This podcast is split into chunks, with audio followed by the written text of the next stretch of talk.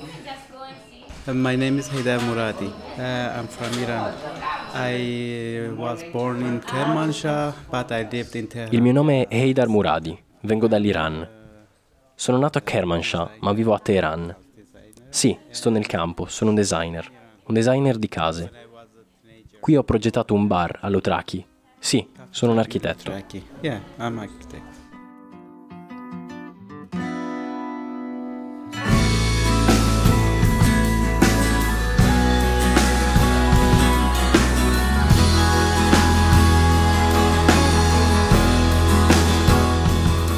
Questo è Il Tir e io sono Giovanna Girardi.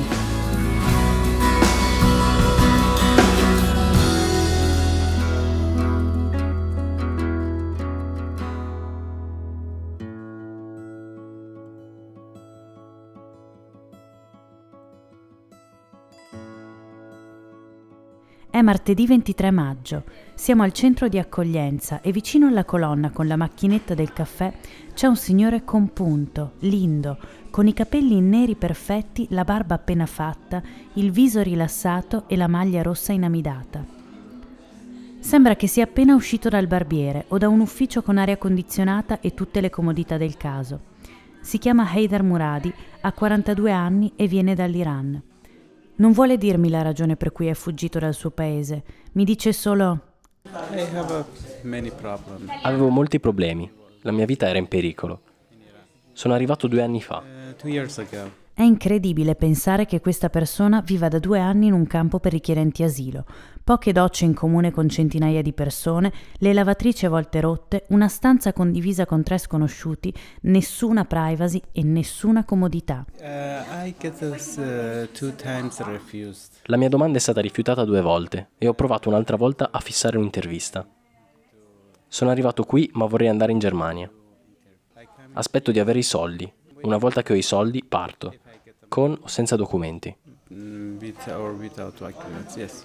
A quanto pare i richiedenti asilo possono lavorare.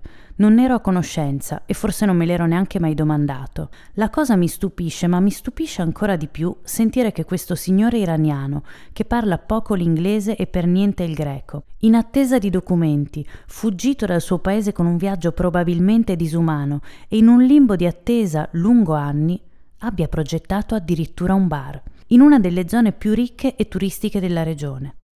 A questo punto mi sorge la curiosità di capire se anche in Italia funzioni così. Allora ho chiesto alla mia amica Chiara Vantini, avvocata specialista in diritto dell'immigrazione. I richiedenti asilo, se intendiamo quelli che hanno già fatto la domanda di asilo e quindi sono in attesa che venga definita, possono lavorare. Certo, eh, ora di riuscire ad arrivare, tecnicamente parlando, al momento in cui puoi farti fare un contratto, bisogna aspettare mesi, quantomeno a Verona.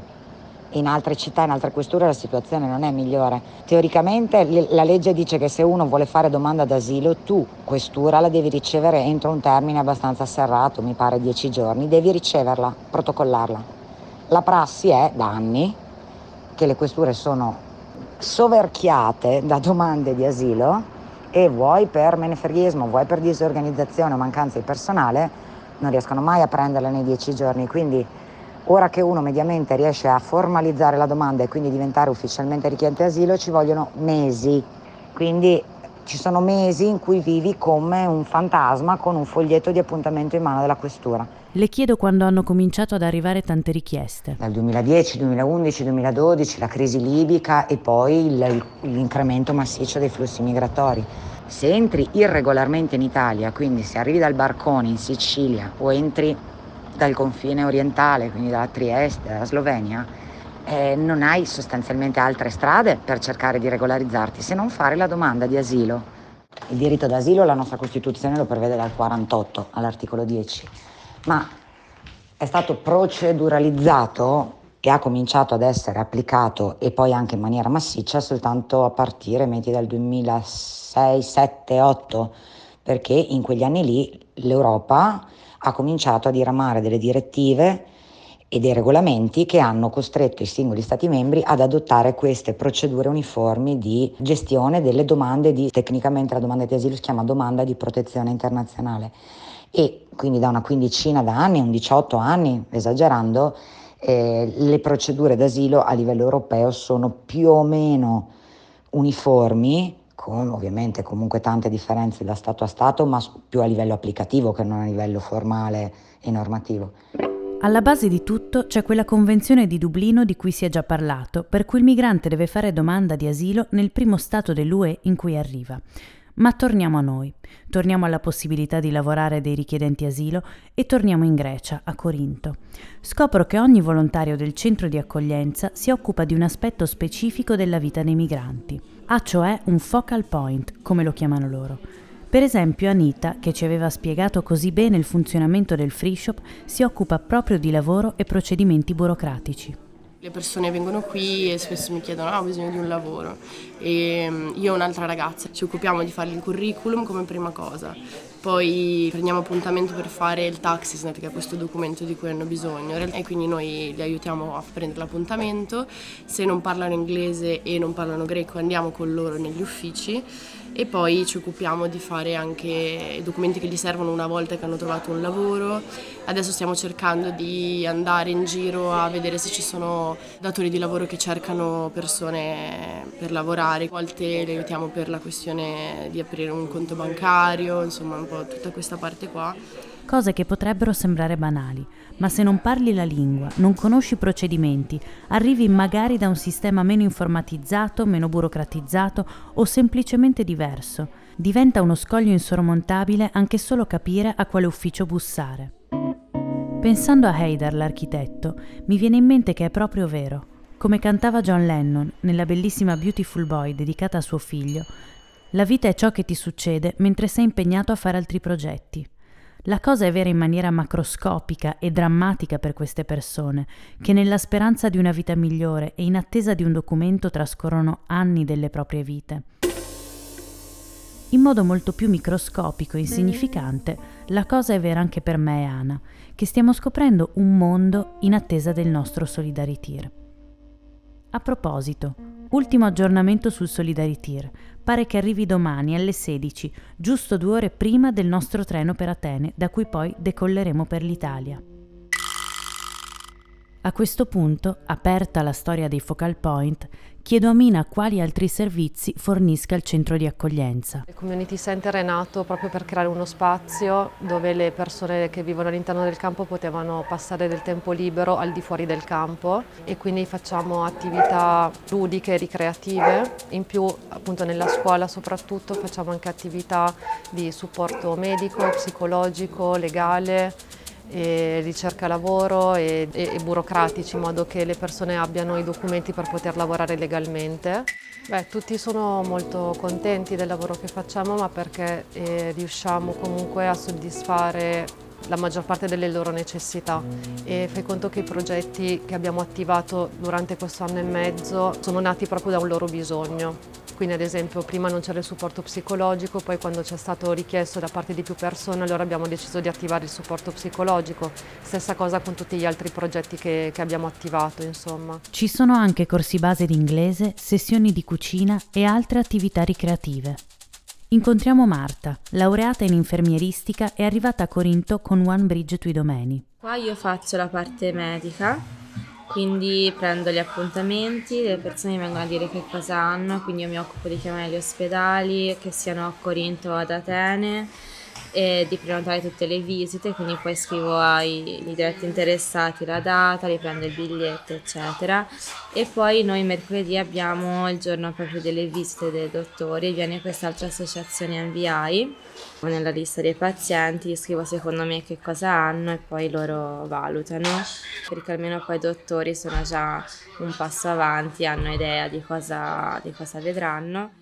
Il mercoledì pomeriggio, appunto, i medici dell'associazione Medical Volunteer International vanno al centro per visitare le persone che ne hanno bisogno, ma a volte capita di dover interpellare l'ospedale o il pronto soccorso. Io che chiamo spesso proprio l'ospedale quando si rende conto che siamo l'associazione e che è per i rifugiati o ti buttano giù in faccia o ti incominciano a dire eh no scusa non parlo inglese, te lo dicono in inglese perfetto e ti buttano giù.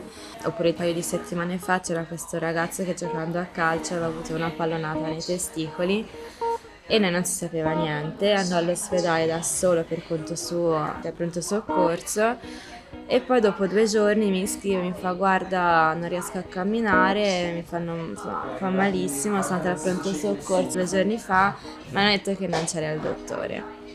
E ho detto no, non è possibile, cioè al pronto soccorso c'è il dottore. E no, non mi hanno visitato, non mi hanno visitato. Ho fatto guarda ti vengo a prendere al campo perché non camminava dal dolore e si va a vedere.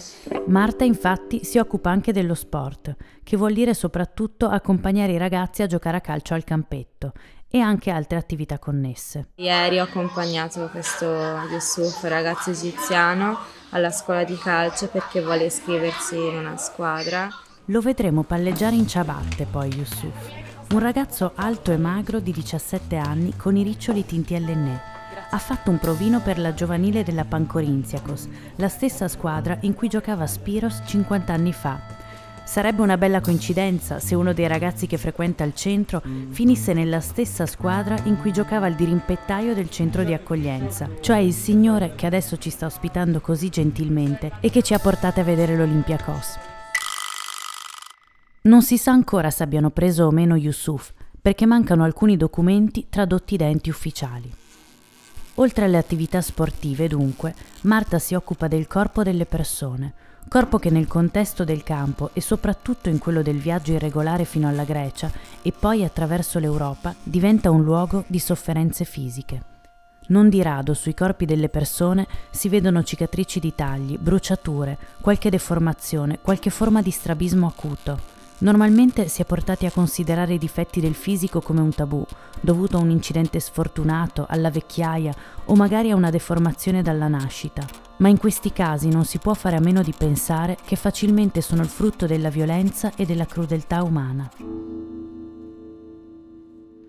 Siccome ci sono vari ostacoli da superare, con il proprio stesso corpo come strumento e con la propria stessa vita come posta in gioco, con un'ironia quasi macabra, o forse per esorcizzare la paura, il viaggio attraverso i Balcani viene chiamato dagli stessi migranti game, gioco. La Grecia è solo il punto di partenza della rotta balcanica, del game attraverso l'Europa. Jacopo ormai è anni che sente parlare di game. Ho sentito da subito iniziare, dal 2017 circa, iniziare a a parlare di questo game proprio per identificare quel sadico gioco di respingimento e tentativi di attraversamento dei confini della rotta balcanica che le persone fanno per provare a raggiungere i paesi nord europei. Quando dalla Grecia qualcuno dice ok mi sono stufato di stare nei campi, ok qui sono stato rigettato, qui non ho futuro, qui mi trattano male, sono stato detenuto, me ne voglio andare, ti dicono vado a provare il game. Ma come fanno le persone che tentano il game a sapere la strada? Ma di base ci si affida sempre dei trafficanti, degli smuggler. Le rotte, le vie di passaggio vengono indicate da, da, costoro. Il traffico di esseri umani oggi è un mercato nero ormai sviluppatissimo, ramificato, che crea continuamente nuove piste e diventa sempre più complesso al pari del mercato nero delle armi o della droga. Ci sono tre tipi di, di smuggler, diciamo. C'è lo smuggler che ti porta all'interno di un paese da un punto A a un punto B, quindi se tu devi attraversare, non so, la Macedonia, c'è lo smuggler che ti prende appena entri e ti trasporta in macchina appena prima del confine successivo. E questo è lo smuggler meno costoso e più comune, diciamo, che può fare anche un, un cittadino che vuole racimolare dei soldi. Dopodiché c'è lo smuggler che ti aiuta ad, a passare un confine, quindi che tu arrivato al confine ti indica qual è la via da percorrere, magari ti accompagna fino a un certo punto o che ti dice se vai a quell'ora in quel punto lì troverai altre persone che ad esempio ti metteranno a disposizione una scala per attraversare il filo spinato poi c'è diciamo, un terzo tipo, è quello più costoso ed è quello che scelgono le famiglie, per esempio, che ti propone il pacchetto completo, cioè ti porto dalla Grecia all'Italia, ad esempio, e ti faccio fare tutti questi confini qua, mescolando mezzi di trasporto e, e tentativi diversi. I costi di questo servizio sono esorbitanti In certi casi con gli stessi soldi si potrebbero acquistare più o meno 100 biglietti aerei. Per l'attraversamento all'interno di uno stesso Stato il viaggio può arrivare a costare tra 500 e 700 euro. Per quel tipo di trafficanti che invece favoriscono il passaggio del confine le stime si accertano tra i 200 e i 500 euro, eh, ma può arrivare anche ad 800 euro fino a salire al triplo a seconda del momento, di quanto è difficile passare. Invece chi eh, ti propone il pacchetto completo possono arrivare a farsi pagare per una famiglia di 4 persone tra i 15 e i 20 mila euro. Quello che è certo è che il viaggio con i trafficanti non è mai una cosa sicura perché non è registrato, non rispetta alcuno standard di controllo, non fa riferimento a nessuna legge se non a quella del più forte. Non ci sono garanzie né tutele, la vita costa migliaia di euro e non vale nulla. Il corpo di chi intraprende questo viaggio ed è riuscito ad arrivare è come il campo per richiedenti asilo, un non luogo, a volte non esiste, sembra distante, sembra altro, un fantasma. Così almeno ci spiega Chiara, volontaria di One Bridge Tuidomeni, che al centro di accoglienza organizza delle sessioni di psicomotricità, una via di mezzo fra danza e psicologia. Sono delle, delle sessioni, io le chiamo di supporto psicologico attraverso il corpo. Ti rilascia un, una sensazione di benessere immediato, cioè tu dopo quell'ora e mezza stai meglio di come sei entrato, vivi il tuo corpo non solo come un mezzo con cui tu ti stai spostando, ma come un momento dove tu veramente provi piacere di stare certo. in quel corpo. Ci spiega che dopo un primo momento di movimenti nello spazio c'è un momento in cui si disegna o si scolpisce per esprimere come ci si sente. La psicologia è una scienza europea, è una scienza occidentale e quindi molto spesso non adatta alle persone con cui noi abbiamo a che fare quotidianamente sulla rotta balcanica. Partiamo dal movimento come modalità di espressione di tutto il mondo inconscio, proprio perché anche il trauma è qualcosa di cui non si può parlare. Ma l'arte è una modalità adeguata al trauma perché è una modalità simbolica. Ci sono tre sessioni a settimana, una per le donne, una per gli uomini e una per i teenager. Io e Ana decidiamo allora di partecipare. La sessione si tiene in un altro spazio gestito sempre da One Bridge Tuidomeni, Vasilica Moon e Alizia, a soli 5 minuti dal centro di accoglienza. È uno spazio a piano terra composto da due stanze. In una un po' più ampia si tengono le sessioni di psicomotricità, in quella adiacente, più piccola e con una lavagna, si tengono i corsi di inglese, gli incontri di musica e altre attività ricreative. Per la sessione di psicomotricità, oltre a me e Ana, ci sono quattro tirocinanti di Chiara, una signora congolese di nome Salomè e una signora siriana di nome Maida. Iniziamo presentandoci, una per una, e poi cominciamo a muoverci in questo piccolo spazio, facendo gli esercizi che suggerisce Chiara, dove c'è una parte di consegna e una parte lasciata alla spontaneità. Alcuni esercizi sono individuali, altri in relazione alle altre persone.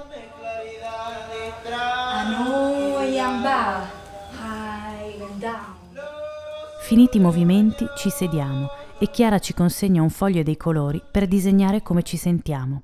I disegni miei, di Ana e delle tirocinanti non sono interessanti per la nostra storia, lo sono quelli di Salomè e Maida. Salomè si dice contenta, finalmente a suo agio. Ha disegnato un fiore rosso e con il gambo lungo.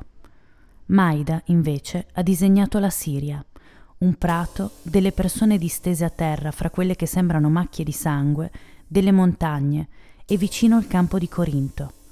Comunicare è difficile perché non parla bene l'inglese, né il francese, né tantomeno il greco o altre lingue europee, ma riesce a spiegare che quella è la guerra, il suo recente passato e la sua vita adesso. Si mette a piangere e poi si scusa. Maida vive al campo con la figlia e quando la incontro per strada più tardi è sorridente, affettuosa, partecipa addirittura alla videochiamata che sto facendo con i parenti a Verona. Allora mi torna in mente, la vita è ciò che ti succede mentre sei impegnato a fare altri progetti. L'hanno bistrattata molto questa frase, ma è proprio vero.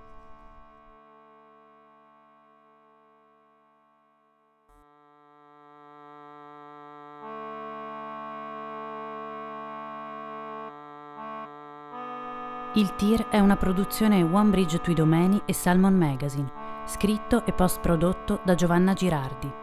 Le musiche sono di Carlotta Favretto. Il tir è accompagnato da un progetto fotografico di Anna Blagojevic.